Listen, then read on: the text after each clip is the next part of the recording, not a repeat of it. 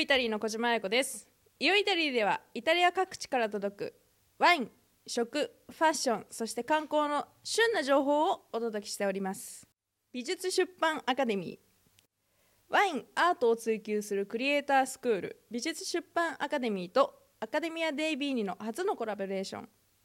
史上初の日アカデミーコラボとして正しいワイン評価におけるアカデミックセミナーを行いました。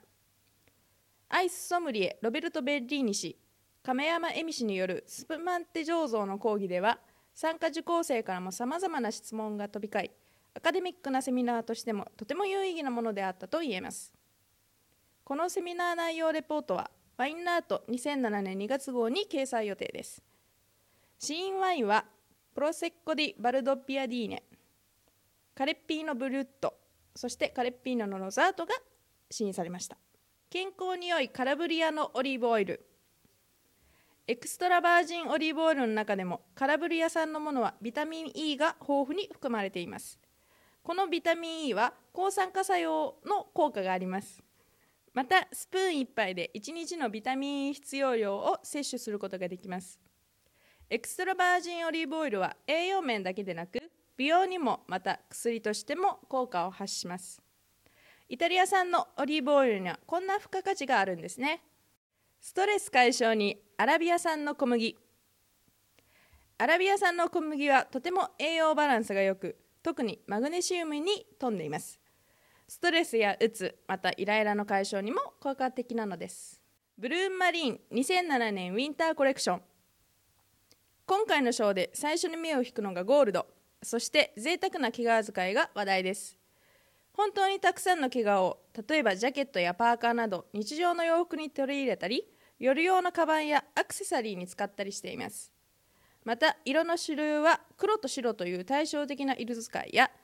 黒にグレーを吹きつけたものそしてゴールドやシルバーなどメタリックな色使いが話題になっているようです。イタリアの遺跡。考古学的発掘現場であるベズービオ山と国立公園は観光客にとって祝祭日に訪れる人気スポットとなっています。昨年は天候が良かったことも手伝い美しいイタリアへの関心度とともに観光客の増加も記録しました。ポンペイ遺跡という財産そしてナポリに近いローマ時代の都市であるエルコラーノ世界的にも有名な火山までたくさんの観光客が殺到しています。ポンペイ、エルコラーノ、オプロンティス、スタービア、そしてボスコアーレのサイトが立ち上がったこともあり、国益につながっています。ノチェッラ通りにあるボッテーカ・デル・ルチェネは、古代ポンペイの証明方法を示した研究所を展示してあり、ポンペイ遺跡を初めて訪れる観光客におすすめです。食事もバーチャル化一人でご飯を食べたり家族と離れて暮らす人々のために最新のテクノロジーが開発されましたオーディオチャットで一緒に昼食をとる。テレグラフ紙によれば数年後に家族とバーチャル夕食が実現するようです。食事の時間を機械で共有することができるんですね。